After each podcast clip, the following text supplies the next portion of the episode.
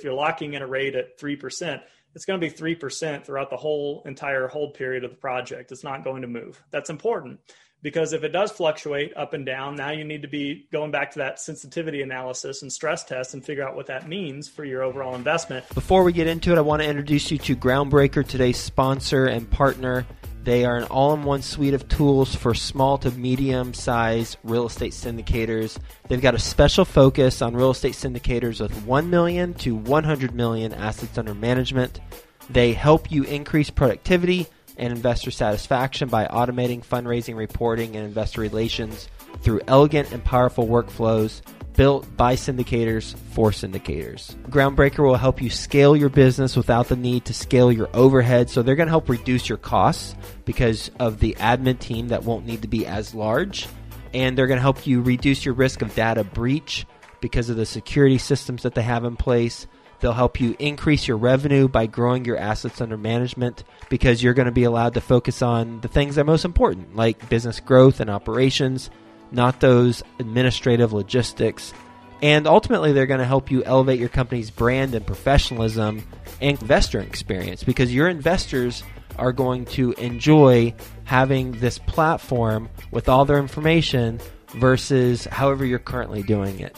Three things specifically about Groundbreaker I personally like. One, super easy to use from an investor standpoint and from a general partner standpoint. Two, it allows investors and general partners to fund electronically, meaning that a limited partner can complete their entire subscription and funding cycle without leaving the platform. And on the general partnership side, for distributions, you can set it up so that you can trigger bulk A C H payments within the platform. And then last thing I really like about Groundbreaker is it's, well, it's cost effective. It's healthy to the bottom line. Their basic plan allows sponsors to sign up for as little as one hundred dollars per month with no limits on deals or investors. And you can read all about the pricing on their website. Speaking of their website, it is groundbreaker dot co forward slash Joe, J O E. And when you go there, groundbreaker dot co forward slash J O E, you're going to get access to a pitch deck that the Groundbreaker team created so that you have a template should you want to use that and customize it for your own deal. So go to groundbreaker dot co forward slash Joe. Quick disclaimer, the views and opinions expressed in this podcast are provided for informational purposes only and should not be construed as an offer to buy or sell any securities or to make or consider any investment or course of action. For more information, go to best ever show dot com. Best Ever listeners, today's guest is being interviewed by Theo Hicks. You know Theo, he's with us every Friday on Follow Along Friday. You're going to get a lot of value from this conversation. So with that being said, let's get going. Hello, Best Ever listeners, and welcome back to another edition of the Actively Passive Investing Show. I'm your host, Theo Hicks, as well as Travis Watts. Travis, how are you doing today? Doing great, Theo. Thrilled to be here as always. Yep, thanks for joining us, and we're going to wrap up a three-part series on how to vet a syndication deal, and we've done part one and part two on how to vet the actual team, and then how to vet the market in part two, and then part three, we're going to talk about how to vet an actual deal as it comes in. So I know that the overall series is called How to Vet a Syndication Deal, but obviously the deal is just one aspect of the vetting process. So we've got ten different things we want to hit on today. So Travis, do you have anything to say or do you want to jump right into it? Just to point out again, if anyone listening hasn't heard episode one and two, tune into those. There'll be a little bit of overlap, but this one's really exciting because everyone gets excited about the deal itself. And also a lot of investors, myself included, make a lot of mistakes, in my opinion, newer investors especially, looking too intensely at the deal first and not enough on the team and the market. So definitely rewatch those if you haven't, and excited to get started in the deal. Perfect. So point one is the investment summary and what to look at in the investment summary. Before I dive into this, I just spoke with someone earlier today, and he made a really good point that I think is very relevant to what we're talking about today.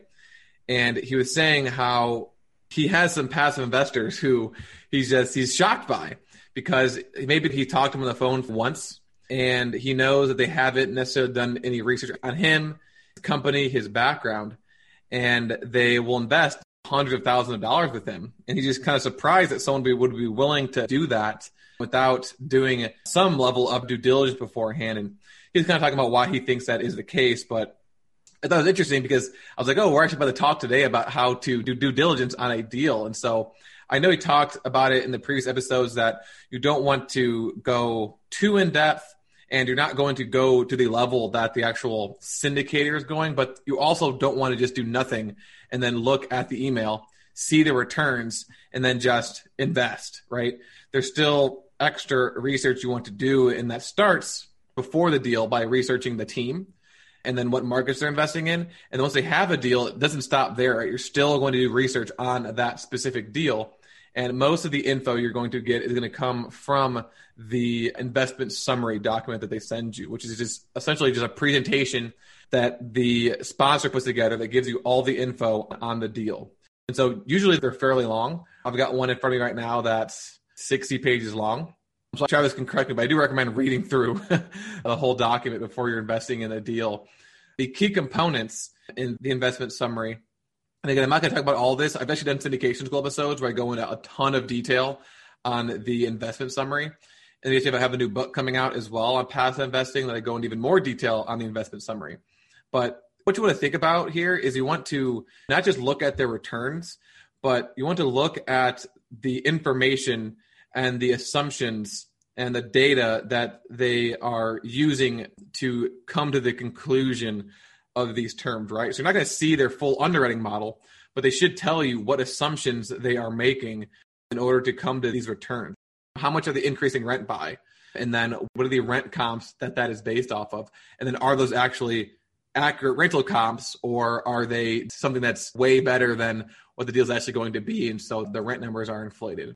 What income and expense increases are they using every single year? Are they assuming that the rents are going to increase by ten percent every year because the past five years they've increased by ten percent? Or are they being conservative and saying, oh, it's going to increase by two to three percent? Those are just examples of things that you want to look at. And so you'll read through, and they should have outlined for you in the executive summaries and various summaries what assumptions they're making. And then if you scroll down to their financial analysis section, they should have their pro forma, and then they should have underneath that exactly what assumptions they made for each of the line items, right? So for example, for concessions, are they just basing them off of the T twelve, or are they changing them based off of something else? Are they making their expenses based off of the T twelve, or are they basing them off of their property management company? If something is different than the T twelve, why do they make that change? Those are kind of the things that you want to think about. So there's a lot. But the whole idea here is that you want to identify their assumptions that they're making, and then making sure that those assumptions aren't something that are just completely crazy and aggressive as opposed to being conservative. So the more times you see the word conservative in the investment summary, the better. Couldn't agree more. The things that I would add to that, first of all, I love this because you're a lot more on the active side and speaking to a lot of active syndicators themselves. I'm more on the passive side and speaking to passive investors. So it's great to get the two perspectives. This is what I would say to anybody who's active or passive, to the theme of our show here. The purpose of the investment summary is to essentially paint the picture of your business plan, what you intend to do, what your assumptions are, to your point, and to answer as many questions as you possibly can, all within a summary. To that point, I got to say, I've seen some bad investment summaries. And what I mean is, I want to go through that, kind of some red flags and what not to do. So you were just mentioning, Theo, that you've got one in front of you that's sixty pages long. That's a great length. That tells me they've got enough information in that summary to pretty much answer most questions that people are going to have. What I've seen commonly with new operators is a six-page overview or a ten-page overview. And what happens is, by the time I'm done looking at the last page, if I even get that far before I, I fold on the deal, I'm saying, is there a preferred return? Or to your point, the assumptions there, what about the average income in the area? What about the schools in the area? I have so many questions that you have to hop on a call now, and then you got to go book that and set that up. It's just inconvenient. And you should have a call, obviously, with the operator to ask questions or to clarify points. But As an active syndicator yourself or a G P, you want to make sure you're trying to address any concerns and any questions that may pop up, maybe even put an F A Q at the end of it or something to where people theoretically should not really have any questions by the end of it. So the other red flags I look for is either on page one or, or somewhere near the end, there should be always legal disclaimers. Mm-hmm. And that's important. It's a very litigious society. You want to know that this group's working with adequate attorneys and legal counsel and that they're doing things the right way, right? They're not just making a PowerPoint and then trying to raise capital. That's a bad idea. Other things I look for are multiple points of contact. That's part of my own criteria. I don't like to read through a whole summary and at the end, it's like, contact John Smith. He's the only point of contact. I understand it might be an investor relations rep, or maybe it's just a solo G P, but what happens if there is only one point of contact in a deal and that point of contact is not in contact or they're on vacation for weeks at a time, right? That can be very concerning to investors. So I like to store a few numbers in my phone. If I can't get a hold of one, I'll, I'll try the other. Just something basic to look at. The last thing I'll say is just professionalism goes a long way. This is something I get asked by newer G Ps that are just getting started. I get asked a lot about what L Ps are looking for and, and that kind of stuff. I always start with professionalism. Your website, your company prospectus, these overviews that we're talking about, make them look professional. If there's typos all over the place and you're missing stuff and it's six pages long and it looks like your nephew made it on PowerPoint, I'm usually out like that. If I see something that looks that bad, no one's taken the time or effort to even put any emphasis on this, I don't want to partner with somebody like that. So just something to keep in mind, whether you're an L P looking at it and you're thinking, gosh, they misspelled their company name, or you're trying to raise capital and wondering why you're not being very effective. Think about that. So that's all I have on that first topic. Yeah, I just very quickly added that a lot of things Travis talked about are things that will indicate how trustworthy this individual is, how on top of their game this individual is. And as you remember, we talked about when vetting the team, one of the main reasons why people choose to invest with someone is going to be because of trust. You look at twenty syndication deals and the return numbers are the exact same. What's the differentiating factor? Do I trust the team? Do I trust the person? And then one other thing that I forgot to mention was case studies. Case studies are also really good to see in the investment summary because it proves that they've done this before and you can see how their projections compare to threshold numbers. So moving on to the next point we want to talk about. So when you're deciding to invest with a syndication deal, you want to understand what the business plan actually is, what they're going to do. And the reason why you want to know this is because, number one, the types of returns and the risk associated with each of these is going to be different, but also the assumptions that they make should also be a little bit different for each of these, which we'll talk about a little bit more later. But really the three main categories are going to be the value add, like a new development, or a fully distressed asset class, or also the turnkey. So I guess there's four. So depending on which one you do, the types of return can be a little bit different. So let's just take the opposite end of the spectrum. If you're investing with a syndicator that does turnkey deals, you're likely not going to get a lot of upside, but you're going to see a steady cash flow from day one that doesn't really change. So there's a little bit less risk there as well, since they have less assumptions or less moving parts in the deal, but also you're not going to make as much money. And so is that what you want? Do you want to just have a steady return, or do you want to have a chance of doubling your equity investment? Well, if you want to double your equity investment, and they present you with a deal and it's turnkey, well, it's probably not going to happen. Whereas if they have a development deal or a distressed deal or a value add deal, then yeah, that's definitely possible. But there's also going to be more assumptions that go into it. It's a little bit riskier. So you want to make sure that you're looking at those assumptions, like what Travis is going to talk about in a second, how much money they're investing into the, each of the units, what's the current condition of the property, is the market conducive for that type of strategy. So really the twofold part is, number one, is this the type of business plan that I want to invest in based off of my desired returns and my risk comfort level? And then number two, okay, if that's the business plan that they're doing, then are they setting themselves up for success with this deal in regards to the team and in regards to any assumptions that they're making? one hundred percent. Yeah. To wrap that up in a nutshell, to me, the thing I extract from what you were just saying is knowing your risk tolerance. So generally speaking, higher risk, higher return, right? Everybody kind of has heard that in one form or another. So what I mean is new development has a lot of risks that come with it, right? You got to get permits and licensing, and you got to rely on contractors and the cost of materials, and it takes years to complete sometimes. And you have zero percent occupancy for a long time. There's a lot that can go sideways, be delayed, go wrong. So that's risky to me anyway. That's how I see it. So if I'm going to invest in a new development deal, I need to understand that I should be expecting potentially a higher return versus buying something, to your point, turnkey, already stabilized, already occupied, already has a long track record of being rented. There's less risk in that because you're essentially, you're making money on day one. As soon as you close, there's money rolling in the door. So you're probably going to have a lower return because of that. So it's understanding where you stand in this balance, understanding what those different types are and what you're comfortable with. So I tend to focus, for anybody who cares, on the value add stuff because I like the idea that, one, they're usually stabilized and occupied anyway, and there's potentially some upside to the deal as we improve it and bring it up to market rent. So I kind of like that combination of the two that, to me, lower my risk. So not to be too long-winded on that, what I really want to talk about, though, is how do you know that a deal is conservative? That's a very common question because everyone likes to throw out the word conservative. Who doesn't want to hear that? But what does that mean, and what do you look for? For example, an average value-add deal, it might cost five thousand to ten thousand per unit and a turn cost, give or take. So you want to be looking at, are they within that normal range, or are they saying they're going to put twenty thousand into a unit or two thousand into a unit, and perhaps they don't have enough budget allocated to do so, and things pop up unexpected. So making sure they have an adequate CapEx budget, capital expenditures.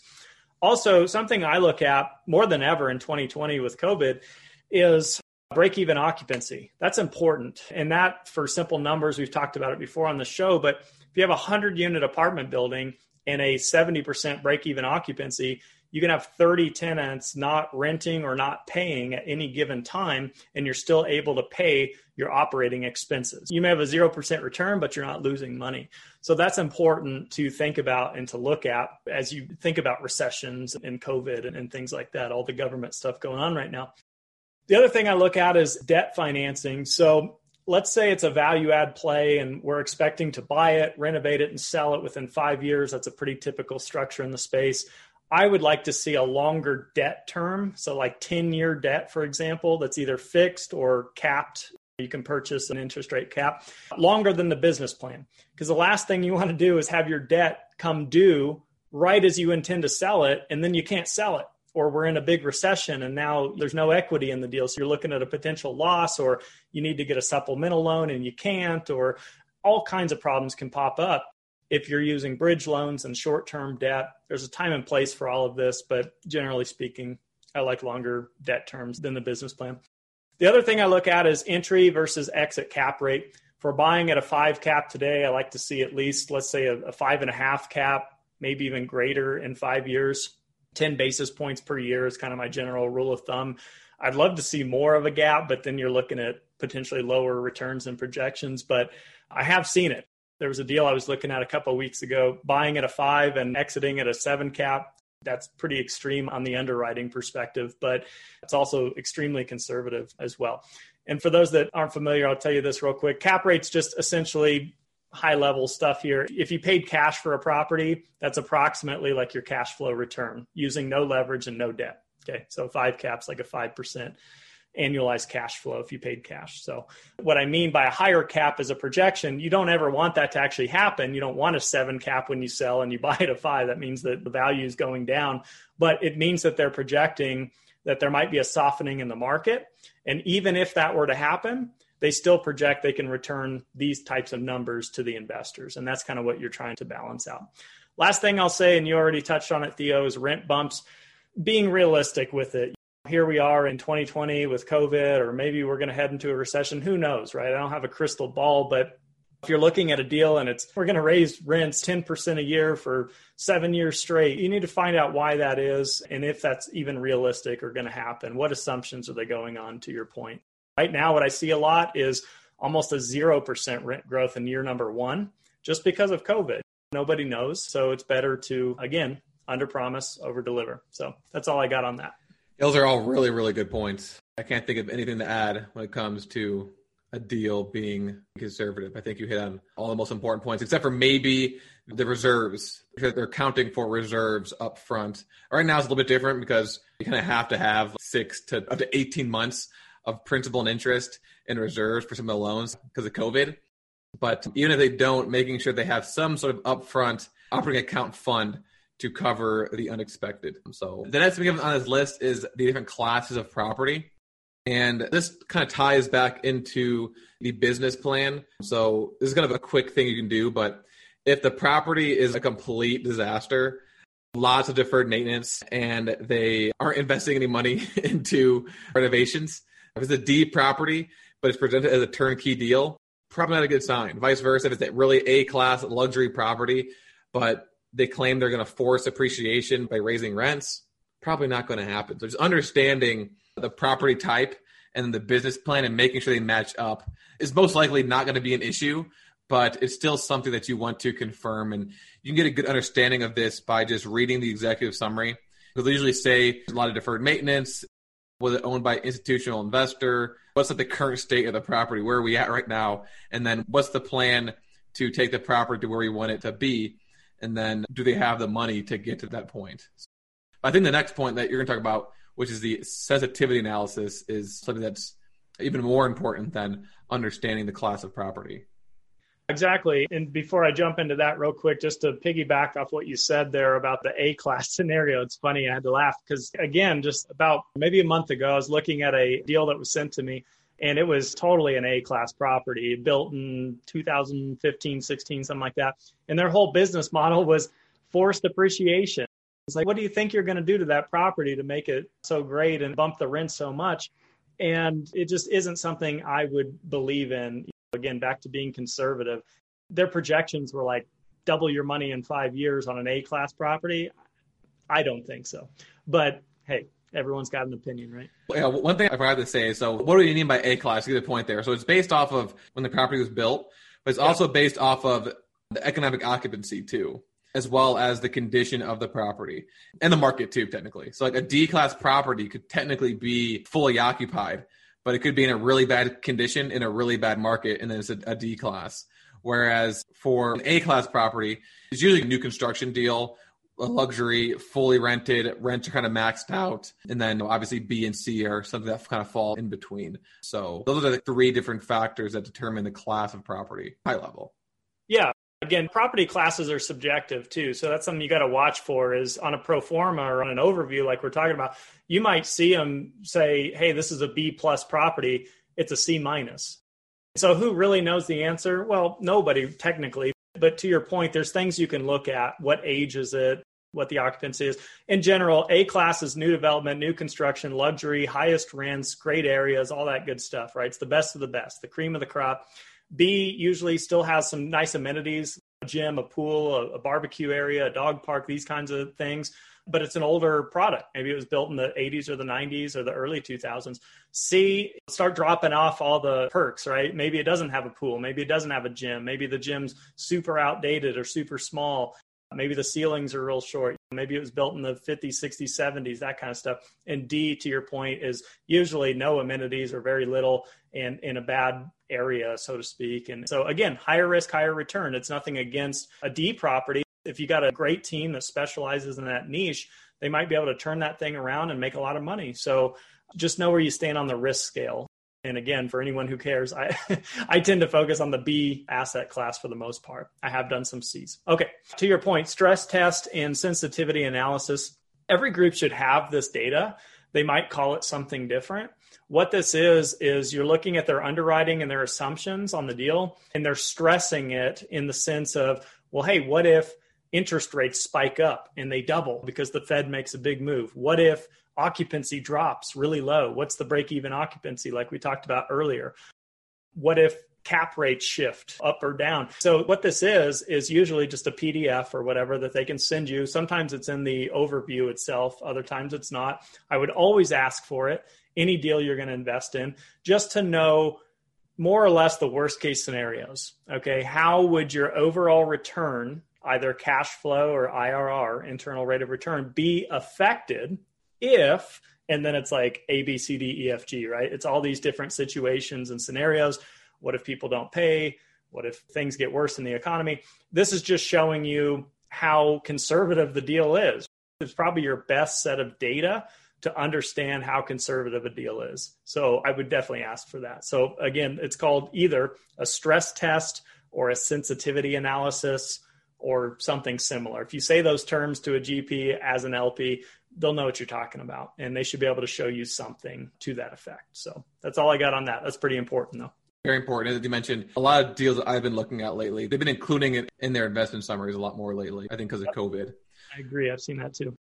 So next thing we want to talk about, we've kind of already hit on this, but the operational, the interior, the exterior, and the amenities upgrades. And so when you're dealing with a value add or below, so the value add or the opportunistic, distressed type of deal, and the business plan is to force appreciation, then you're going to want to have an idea of what they're doing to force appreciation and then what the numbers look like in regards to that. So the different ways you can force appreciation are going to be to make physical improvements to the property or to make operational improvements to the property. So operational improvements are things that you aren't necessarily adding anything to the property, like physically. Technically, you might be adding like a new property management company or something, but you're not adding anything to the property, but you're making some sort of change to the way that property is managed or operated in order to either increase revenue or decrease the expenses. For example, it'd be like billing back utilities to the residents, or maybe one of the expenses are abnormally high, like maintenance, because there's a lot of deferred maintenance. And so that's addressed up front. And so those expenses are going down. And then for the other upgrades, the interior, the exterior, and the amenity upgrades, those are things that are actually physically done to the property. So interior would be upgrading the units. Exterior would be improving the outside of the property, like new roofs, parking lot, parking, painting, which might not necessarily be able to count exact R O I. I put out a new roof and then we're going to raise rents by five bucks. So that one's more on the deferred maintenance side. And so you're going to see that the further down you get with the opportunistic deals, and sometimes for value add deals, they might be focusing on some things, but ideally not that many.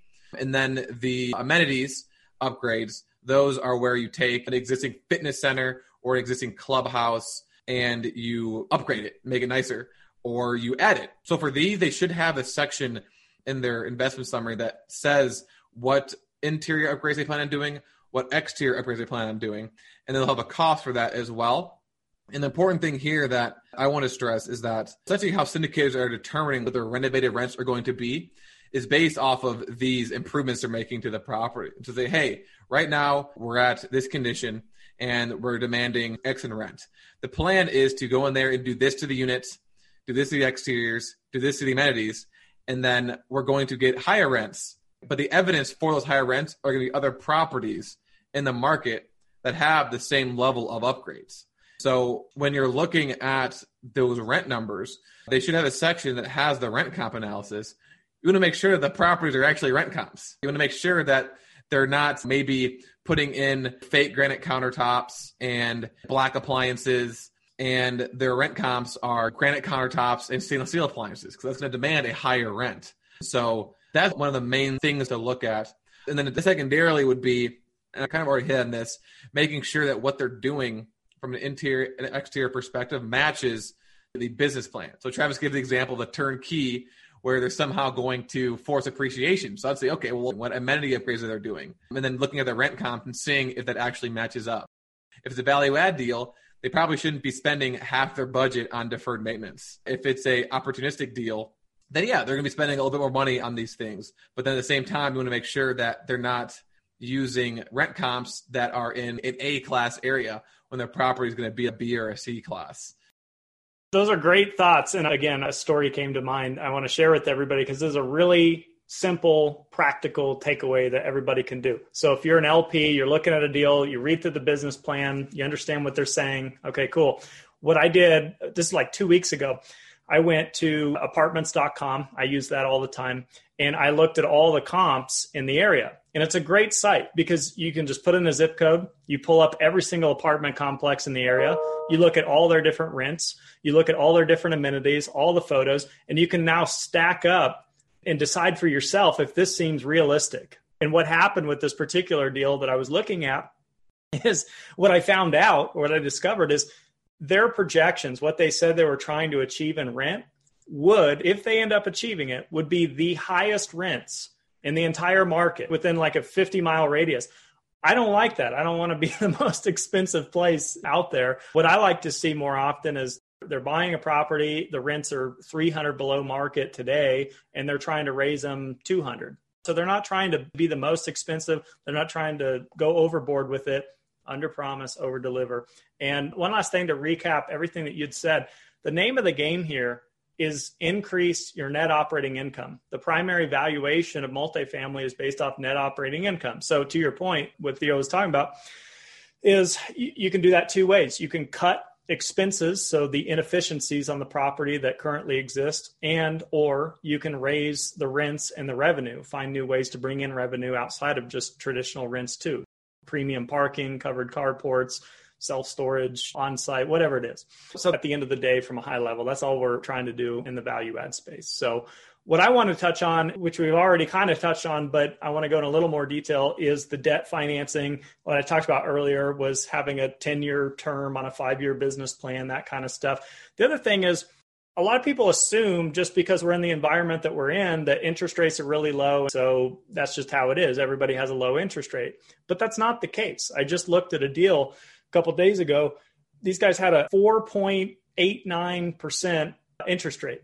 I looked at another deal, very comparable, two point eight nine. That's a big variance. You need to understand why that is, who they're using as a lender. Is that short-term debt? Is that a bridge loan? It's important to recognize this stuff. So right now, you should be getting really great rates around the three percent range, give or take, in the environment that we're in. So if you see something almost five percent, you, you need to ask yourself why that is and what type of financing they're using. And the last thing is fixed rate or having a cap. I touched on lightly before. Fixed rate would just obviously mean if you're locking in a rate at three percent, it's going to be three percent throughout the whole entire hold period of the project. It's not going to move. That's important because if it does fluctuate up and down, now you need to be going back to that sensitivity analysis and stress test and figure out what that means for your overall investment. What a lot of groups will do though, is it's like an insurance policy. They buy an interest rate cap. So if interest rates are at three percent right now, they might buy a four point five percent cap. So that's the max that it's going to go up. So you just need to know what the cap is, if they even have a cap, those kinds of things. So just questions to ask the sponsors. It may or may not be in the overview, but that's important data to know. So that's all I got on that one. And then one other thing to add would be refinance or supplemental loan. You always want to know if they expect to do that, and then if that's included in the returns. It shouldn't affect the overall annualized cash on cash because you're either going to get it earlier or at sale, but it's just good to know if you look at the return, it says you're going to get a fifty percent return in year two, and you go in there with the expectation that something happens and they don't do the refinance, then you might be a little disappointed. So I think a good practice would be to not model that in and assume you're not going to do refinance. Mention it in the investment summary and say, hey, might do a refinance. We have the opportunity to do, do a refinance. We're not putting it in a return. So it's just kind of icing on the cake there. Yep. Couldn't agree more. Sometimes that can be a form of aggressive underwriting to say, oh, our average cash flow projection is going to be twenty percent. You're thinking, what the heck? Well, yeah. They're factoring in an immediate refinance and they're averaging a poor cash flow with a huge high number. But to your point, it may not even happen. Then what? Well, you're left with six percent cash flow. And that's yeah. that's not what you signed up for, so to speak. All right. That's all I got. The last thing that I wanted to talk about would be looking at the actual pro forma. So what the pro forma is, is going to be a line item breakdown of all of the income line items. So gross potential rents and loss to leases, and then some of the losses like concessions and bad debt and vacancy, and the other income, and then below that, it'll have all the operating expenses. So maintenance and repairs, contract services, payroll, utilities, things like that. So that's what's on the far column. And then next to that, it should have how the current operator is performing. So they might just have a T twelve, or they might have just have a T three. So T twelve would be the total for the previous twelve months. A T three would be the total of the previous three months annualized out for twelve months. And so it'll take the last three months and basically multiply it by four. And then next to that, they should have what they expect to do. each of the years. So year one, year two, year three, dot, dot, dot, until the last year they plan on selling. Now, there's a lot of information here.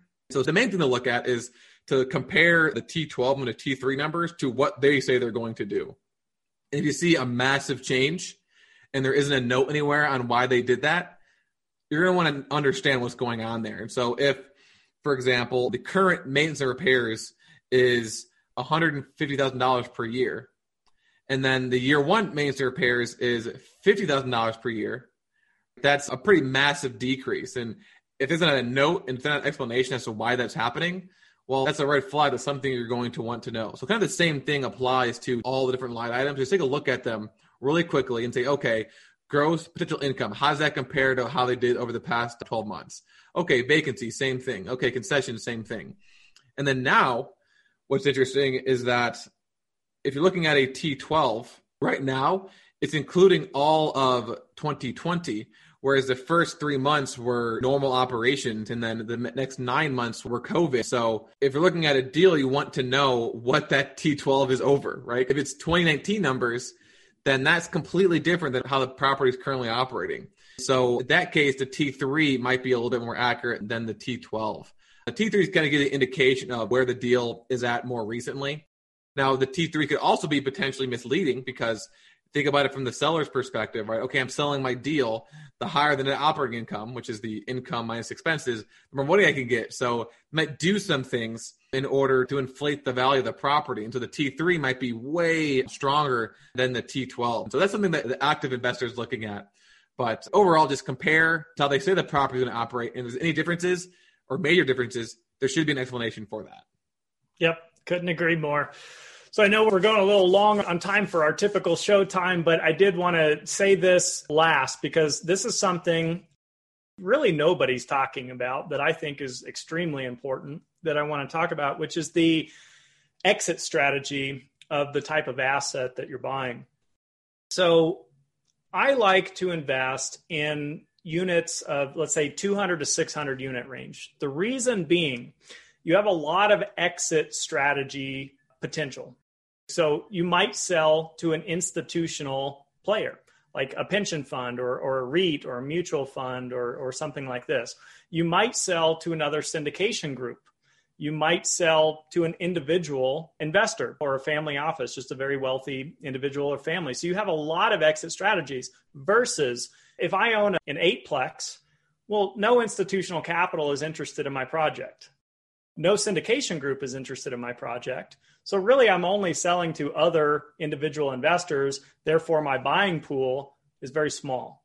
So that's important to recognize unit count when you're considering this stuff. Most individual investors are buying one hundred units or less, usually much less. I'd probably say fifty or less. Syndication groups are going to be seventy-five units to whatever, I don't know, four hundred units. I'm just using simple numbers.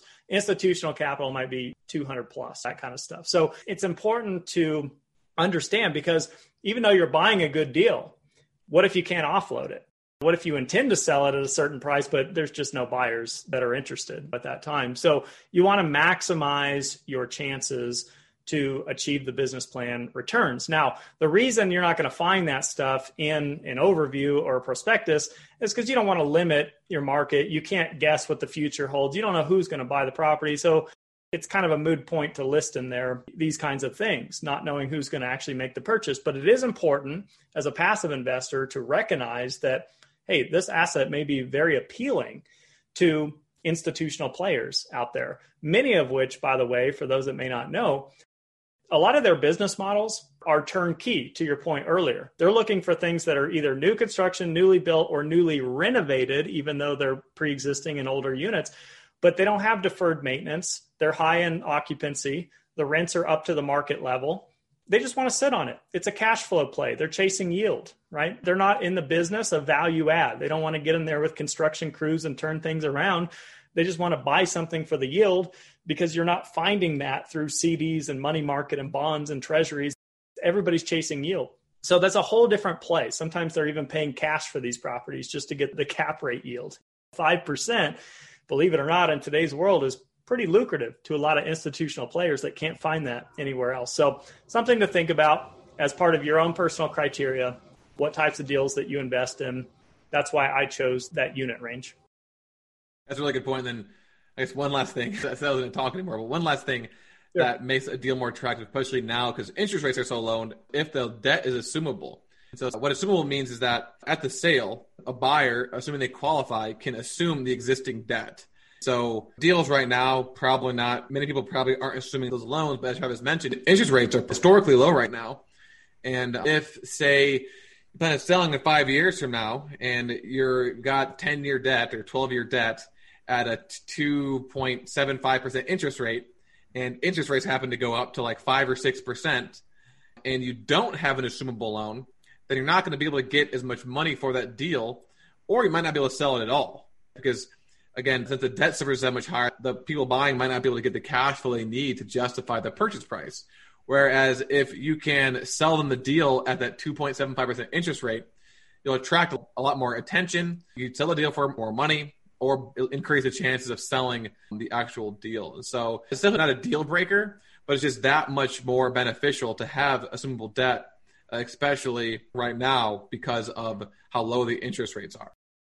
That's a great point. It's the same concept as buying the interest rate cap in case interest rates go up. You're locked in at a certain point. It's the reverse of that. You're locking in a low interest rate for someone else to assume. So it's a great point, and thanks for mentioning that. Awesome. This was the world's longest actively passive investing show ever, but I really enjoyed it. I think we got a lot of solid info out. So, Travis, thanks for sticking with me throughout this episode. Best of your listeners, also, thank you for sticking with us. Let us know if you like this length. I'd be curious because this is probably double what we usually do. But I know some people like longer episodes where we go into more detail. So let me know at theo at joe fairless dot com if you enjoyed the length, or if you're mad at us, email me too and let me know. So, Travis, thanks again for joining me today. I really appreciate it. Best of your listeners, thank you for listening. Have a best ever day, and we'll talk to you tomorrow. Thanks, Theo. Thanks, everybody. Groundbreaker helps you increase productivity and investor satisfaction by automating fundraising, reporting, and investor relations through elegant and powerful workflows built by syndicators for syndicators. Go to groundbreaker.co forward slash Joe. That's groundbreaker.co forward slash Joe to get a free deal pitch deck template. Are you ready to close more deals and officially seal your financial freedom? The Dwellin Show with Ola Dantis discloses the most innovative real estate investing strategies to kickstart your quest to financial freedom. Go listen at www.dwellin.com forward slash show. That's D-W-E-L-L-Y-N-N dot com forward slash show.